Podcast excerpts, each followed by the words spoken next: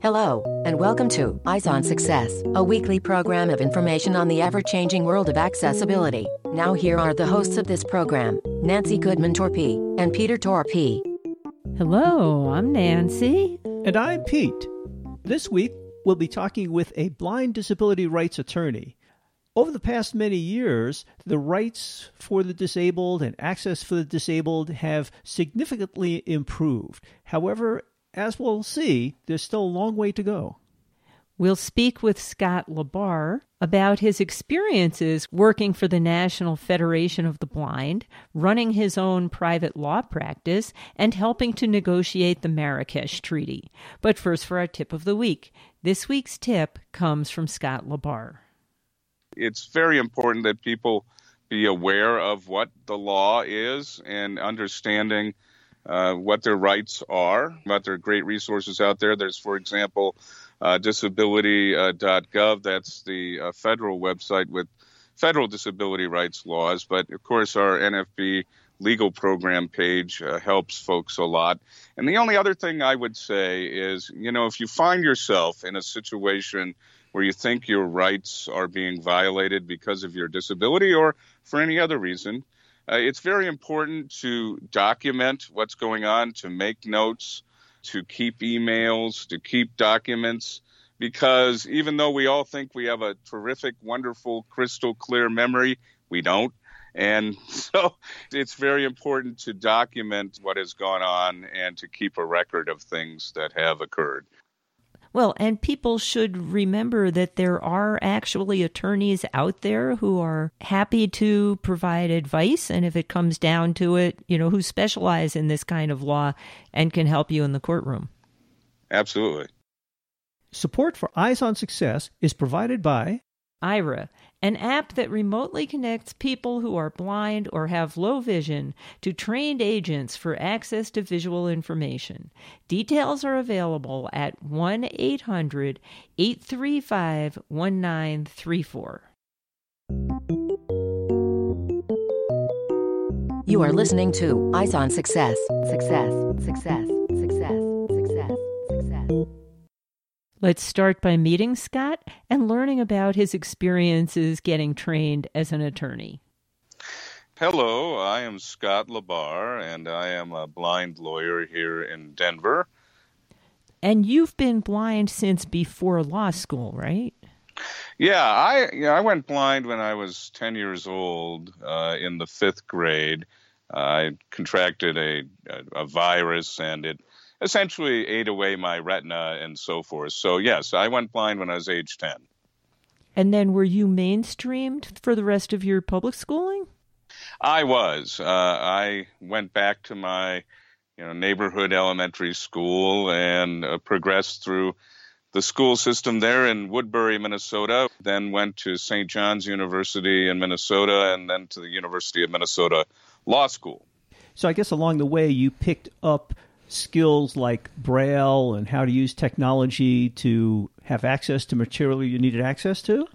Yeah. I, you know, when I went blind, I pretty much went totally blind. So I started receiving training in all the alternative skills right away. They gave me a cane and taught me orientation and mobility. I learned Braille uh, right away and, of course, was exposed to whatever technology we had at that time uh, in nineteen seventy-eight. In one sense, the way I went blind was fortunate because uh, of, I got the skills uh, right away.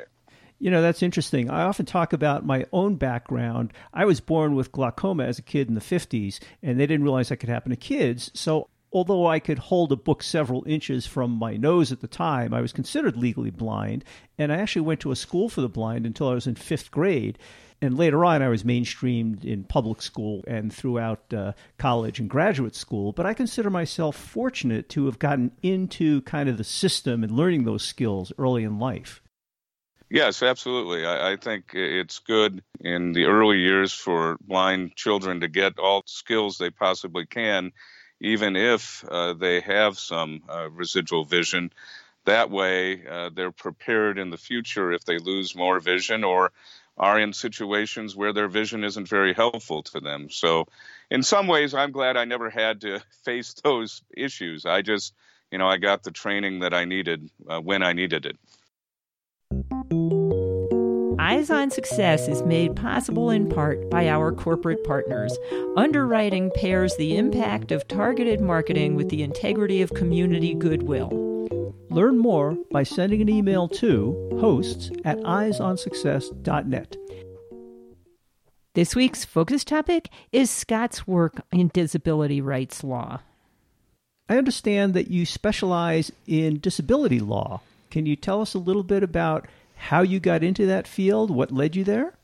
When I was in college, I got uh, heavily involved in the National Federation of the Blind, and I saw all of the various hurdles we were facing in the public policy and legal realm, and I thought maybe I would want to go to work in the field of law to uh, help with those civil rights uh, issues. And so when I was a junior in college, I did an internship uh, at a law firm and decided that I did like uh, law, and consequently uh, did what I needed to do to get into law school, and Uh, the rest is history, as they say. Um, I didn't know exactly at the time what I would do in law, uh, but as it turns out, uh, my first job out of law school was going directly to work for the National Federation of the Blind in Baltimore.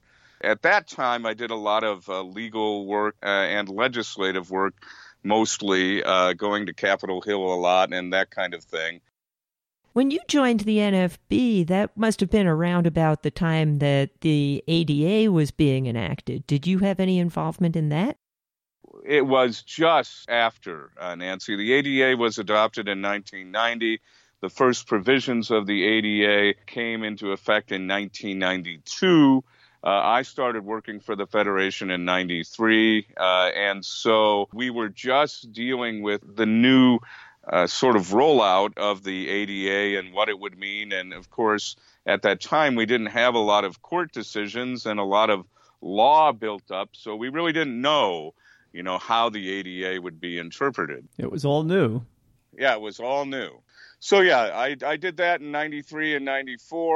I came out here to Colorado uh, in ninety-four. I worked for the uh, Colorado Center for the Blind in a variety of roles, including public policy and advocacy. And uh, to make a long story short, ultimately I got into my own law practice, and that was in nineteen ninety-eight. Uh, and so I've had my own business since then. I do disability rights work, and I do a lot of that for the National Federation of the Blind. I also do employment law generally, and I've, I've also gotten involved in uh, the realm of international copyright policy and uh, work. What was your reception through law school, and what hurdles did you have to overcome? My specific experience was pretty good. At the University of Minnesota, for example, where I went to law school, they had a, a dis- you know, a disability a student services office uh, that would provide accommodations uh, when you requested them. And so, you know, that worked pretty well also. And I had access to recordings for the blind, which later became Recordings for the Blind and Dyslexic, and now is known as Learning Ally. And so I had a number of resources. Uh, I used human readers and so on and so forth. So I had pretty good access to materials. Now, the frustrating part was sometimes I didn't get my books in a timely way. Uh, and that was kind of uh, hard to deal with. And thankfully, I was able to use readers pretty much as much as I needed to. Uh, the state agency was pretty liberal about giving me as many reader hours as I needed. So it, it worked pretty well overall. I was fortunate in that I, I knew what I wanted. I knew how to get it, and I was able to receive it. We've talked with several other blind lawyers on this show in previous episodes, and most of them indicated that they had a difficult time getting jobs with commercial law firms after school. Did you have any such problems or issues? Absolutely. Uh, it, it's always been very challenging to find the same opportunities uh, in law as other lawyers who don't have any disabilities. And Uh, for example, uh, at my law school, the University of Minnesota is is a good law school, and large national and international firms come to us on our campus and do interviews of students. And I, I remember very clearly going into these interview rooms, and they noticed, of course, that I was blind, and they just sort of freaked out. You knew right away that that particular interview just wouldn't go anywhere. Uh, and it, it was very frustrating because uh, I was at a tier one law school. Uh, most of my friends would just basically send out their resumes and get multiple offers of employment. And I had to scrap and scrape and, and really fight for opportunities. And I'm president of the National Association of Blind Lawyers, and it's still the case that uh, blind law students and, and legal professionals struggle much more to get the same opportunities in the legal field. That is pretty much the same story we've heard from the other lawyers, and it is really sad. You know, even they include in the story, and I had top grades and still had trouble getting even one offer. Well, yeah, as I said, I went to a very good law school, and I did fine, uh, you know, and, and when my sighted colleagues were getting multiple offers and I had zero, it was it was very frustrating. And as I say, it's changing a bit. For example, in the last decade or so, we've had two uh, blind people serve as uh, clerks on the Supreme Court. A little while ago, you mentioned the National Association of Blind Lawyers. How many blind attorneys are there in this country? We don't know the precise number. It's under a thousand. I would say between five hundred and eight hundred people who are blind or visually impaired are practicing law in the United States, and that's out of the over one million plus lawyers total in the United States. That's a lot of lawyers. Yeah. As someone who specializes in disability law, do you have advice for people pursuing this type of path who have a visual impairment? First of all, uh, when, if you're going to go to law school and want to become a lawyer, it's okay to have an idea about what you want to do ahead of time, but don't be so wed to that that you aren't able to be flexible.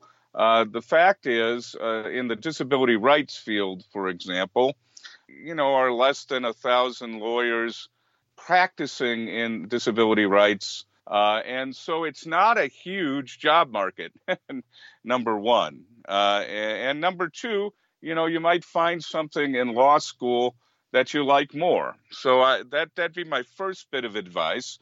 Uh, my second bit of advice would be do as well as you possibly can in law school, get a lot of practical experience in addition to the academic experience.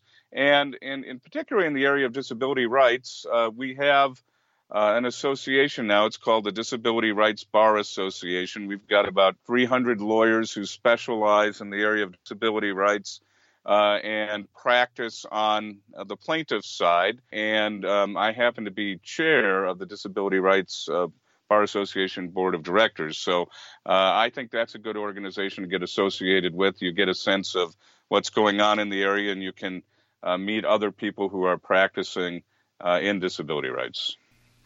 Well, and I guess the more people who are visually impaired who wind up in these fields and their sighted colleagues can see their success stories and how well things can go, that makes it easier for the next generation.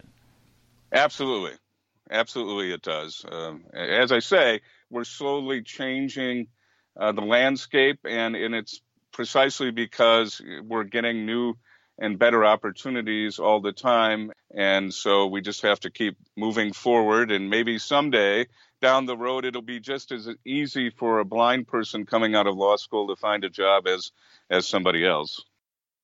When people come to someone like you with an access problem that they want you to deal with, my feeling is that often this doesn't necessarily end in litigation, that once all parties are made aware of the issues and possible resolutions, that a lot of negotiation happens to solve the problem. Is that right? Or what fraction of the time is that the way things turn out? It's very rare that a case goes all the way to trial. Over ninety percent of civil actions are settled or dealt with in some other way. long before a trial. Uh, so it's very rare if you go all the way to a trial with a jury or a judge or whatever. But it's very fair to say that in a lot of cases, you resolve them at an early stage. And then even when a lawyer is brought on board, you, you resolve it fairly early because people realize they just don't want to mess with the liability and the potential expense. You mentioned that you work in the field of employment law. Can you give some examples of what that encompasses? In the blindness arena, it entails everything from, you know, a failure to hire somebody based on uh, blindness, uh, a failure to uh, get promoted or be advanced in a career. And then, of course, cases where uh, somebody is terminated uh, because Uh, blindness uh, and, and a failure to provide uh, reasonable accommodations. Um, so it's a whole range of issues. We worked for a major corporation, Xerox, and we were both in corporate research for twenty-five plus years. And just as whenever Pete needed a braille display or some other piece of adaptive equipment because he couldn't see, when I developed carpal tunnel, because I'd been programming computers too much, you know, they provided whatever I needed. And, you know, anybody needed anything, they were right there, even well before the A D A. Is this mostly smaller corporations that you run into problems with? No, not at all. In fact, uh, I would say that uh, the vast majority of my cases Uh, over the years have been against uh, huge uh, corporations. So it sounds like Xerox was a unique uh, employer in that you were rather fortunate uh, because it's the whole array of employers that discriminate on the basis of blindness. So, I mean, I'm just I'm just thinking about, you know, the cases I've got going right now. One is a huge uh, health provider. One is a huge school district, uh, the federal government, uh, and so on and so on. So uh, believe me, it, even though some cor- corporations are large, have a lot of resources, are rather sophisticated, it doesn't mean that they're rather sophisticated in the area of providing opportunity to employees with disabilities.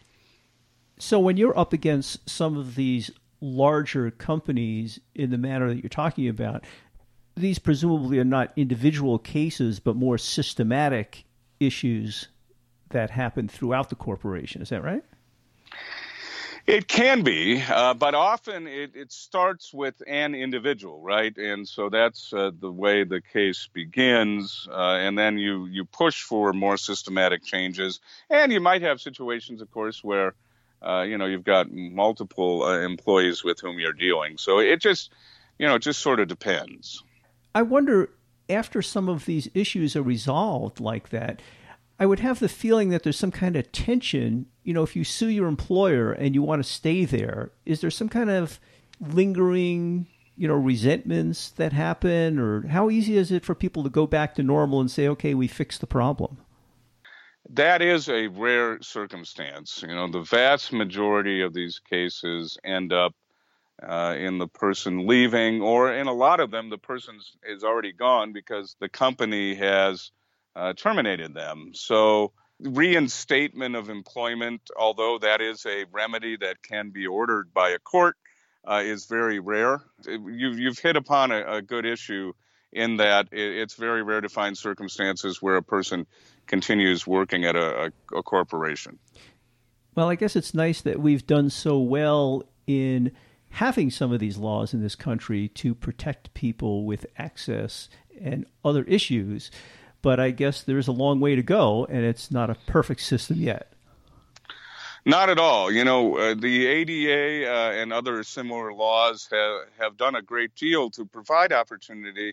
But one of the biggest barriers that still remains is the whole uh, employment arena. And, uh, you know, the most optimistic figures that I have uh, seen suggest that maybe about thirty-five percent of those who are blind uh, are competitively employed. So that's, you know, an unemployment rate still around sixty, sixty-five percent. That is just, you know, now in, in the U S, the overall unemployment rate is what, around four percent or less. And to think of a situation where a whole population of people have an unemployment rate of sixty or sixty-five percent is just insane, uh, I think. Right. So, yes, we've got a long way to go. Uh, and there's still a lot of stereotypes and prejudice out there. Uh, I, you know, I, I deal with it every day in the, in the cases that I'm handling. We just talked about employment situations. What other kinds of cases are you often involved in? Well, a lot of cases now, of course, deal with access to uh, technology and websites and making sure that we're able to compete in this information age. When you go on a, a web page and you can't access information because it's not constructed in an accessible way, uh, or you open an app and you can't use it, uh, you know, it, it's it's preventing you from accessing Uh, whatever services or products uh, might be offered. But when the underlying technology we're trying to access is not built accessibly, then we're as shut out as we've ever been. What other kinds of work have you been involved in? Well, I've been involved in a lot of policy work, and I think the most notable thing in that arena that I've done and I've been working on over the last ten years is working on something that has become what is called the Marrakesh Treaty to access published works for individuals who are blind, uh, visually impaired, or otherwise print disabled. And that just recently got ratified through this country, didn't it? That is correct. Uh, it, f- it became fully ratified by the United States Senate in two thousand eighteen.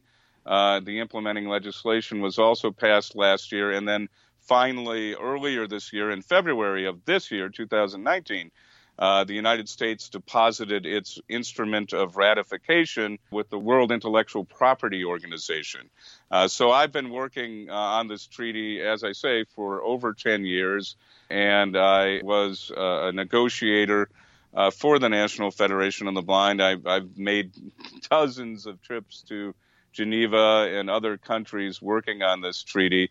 And, and it's really uh, quite an achievement because it declares on an international level that we have a right to access uh, information and access it in an accessible way. Now, this is a copyright treaty, and the reason that it's a copyright treaty is in order to put uh, information into accessible formats, if you just copied something and put it into an accessible format, technically you would be violating the copyright of the creator. In the old days, if you will, every time that we wanted to put a book into Braille or some other kind of accessible format, audio or whatever, you would have to ask the creator for permission to do so. And you can only imagine that that would take a long time, or sometimes even uh, permission would be denied altogether. We've had very different copyright laws in the U S versus what this Marrakesh Treaty does for the world. Perhaps you can describe some of those differences and how the U S copyright law compares to what Marrakesh does. In nineteen ninety-six, the United States uh, passed a law called the Chafee Amendment, which said that if you're going to put a book into an accessible format and you're going to do that on a nonprofit basis, you don't have to get the permission of the copyright holder to do that. Well, that was great for the U S, uh, but ultimately only one-third of the world's countries adopted similar laws, and we weren't allowed to exchange these accessible copies across international borders. So what the Marrakesh Treaty does is, first of all, those countries who sign on to it uh, and have to create these exceptions and limitations in their copyright law, and secondly, it establishes the system to exchange accessible copies across international borders. So that's what the Marrakesh Treaty does. It currently applies to over eighty countries in the world, and that number grows all the time. I understand your life has been impacted directly by the Marrakesh Treaty and the issues it addresses. Yes, absolutely. When I was in college, one of my original plans was to become a double major in the area of Spanish, along with my political science degree. And I had to give that up because ultimately I could not get my hands on books in Spanish that I needed. Uh, I could have, if I had access to the collections in Spain and other Spanish-speaking countries, but I didn't. That would have been against international law. That's no longer the case because of the Marrakesh Treaty. Uh, and uh, as I was saying, I've spent over the last ten years of my life working hard to get uh, the Marrakesh Treaty uh, adopted on an international level and then uh, adopted here in the United States. Uh, I mean, I've literally spent thousands upon thousands of hours uh, doing work uh, in the area of this treaty. Well, it's been a long haul, but it's great that finally got resolved and ratified by so many countries. Right. And we got a lot more to go, but we're working hard. Great. You are listening to Eyes on Success. Success, success, success, success, success.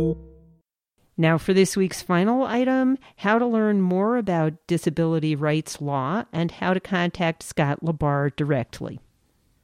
So if people would like to contact you with questions, how would they go about that? Sure. Well, uh, you can call me. Uh, my office number is three oh three, five oh four, five nine seven nine. And you can always reach out to me via email at uh, S L A B A R R, that's S L A B as in basketball, A R R E, at labarlaw dot com.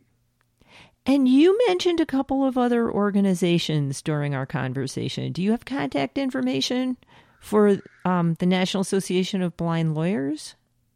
Sure. Uh, National Association of Blind Lawyers uh, is a division of the National Federation of the Blind. So, of course, you can find us through the N F B's website, which is uh, N F B dot org.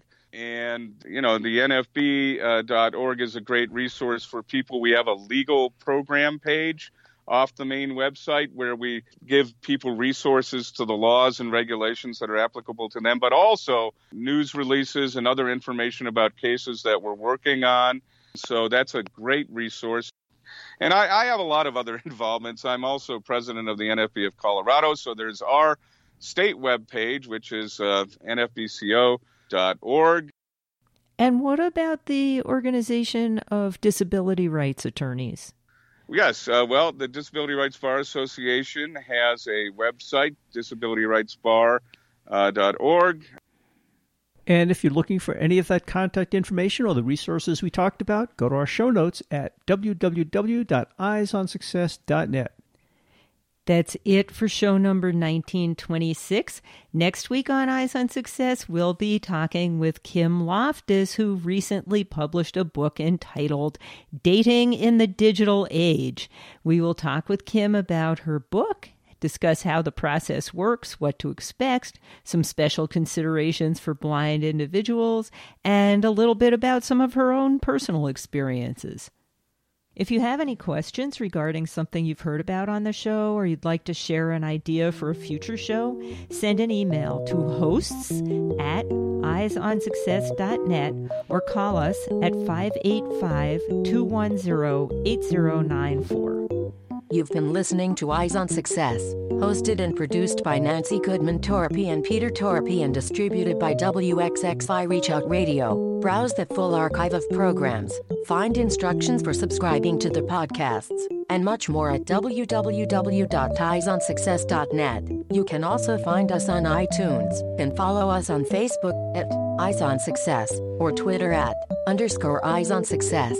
We hope you will join us again next week for more information and updates on products for accessible living. Thanks for listening to Eyes on Success and have a nice day.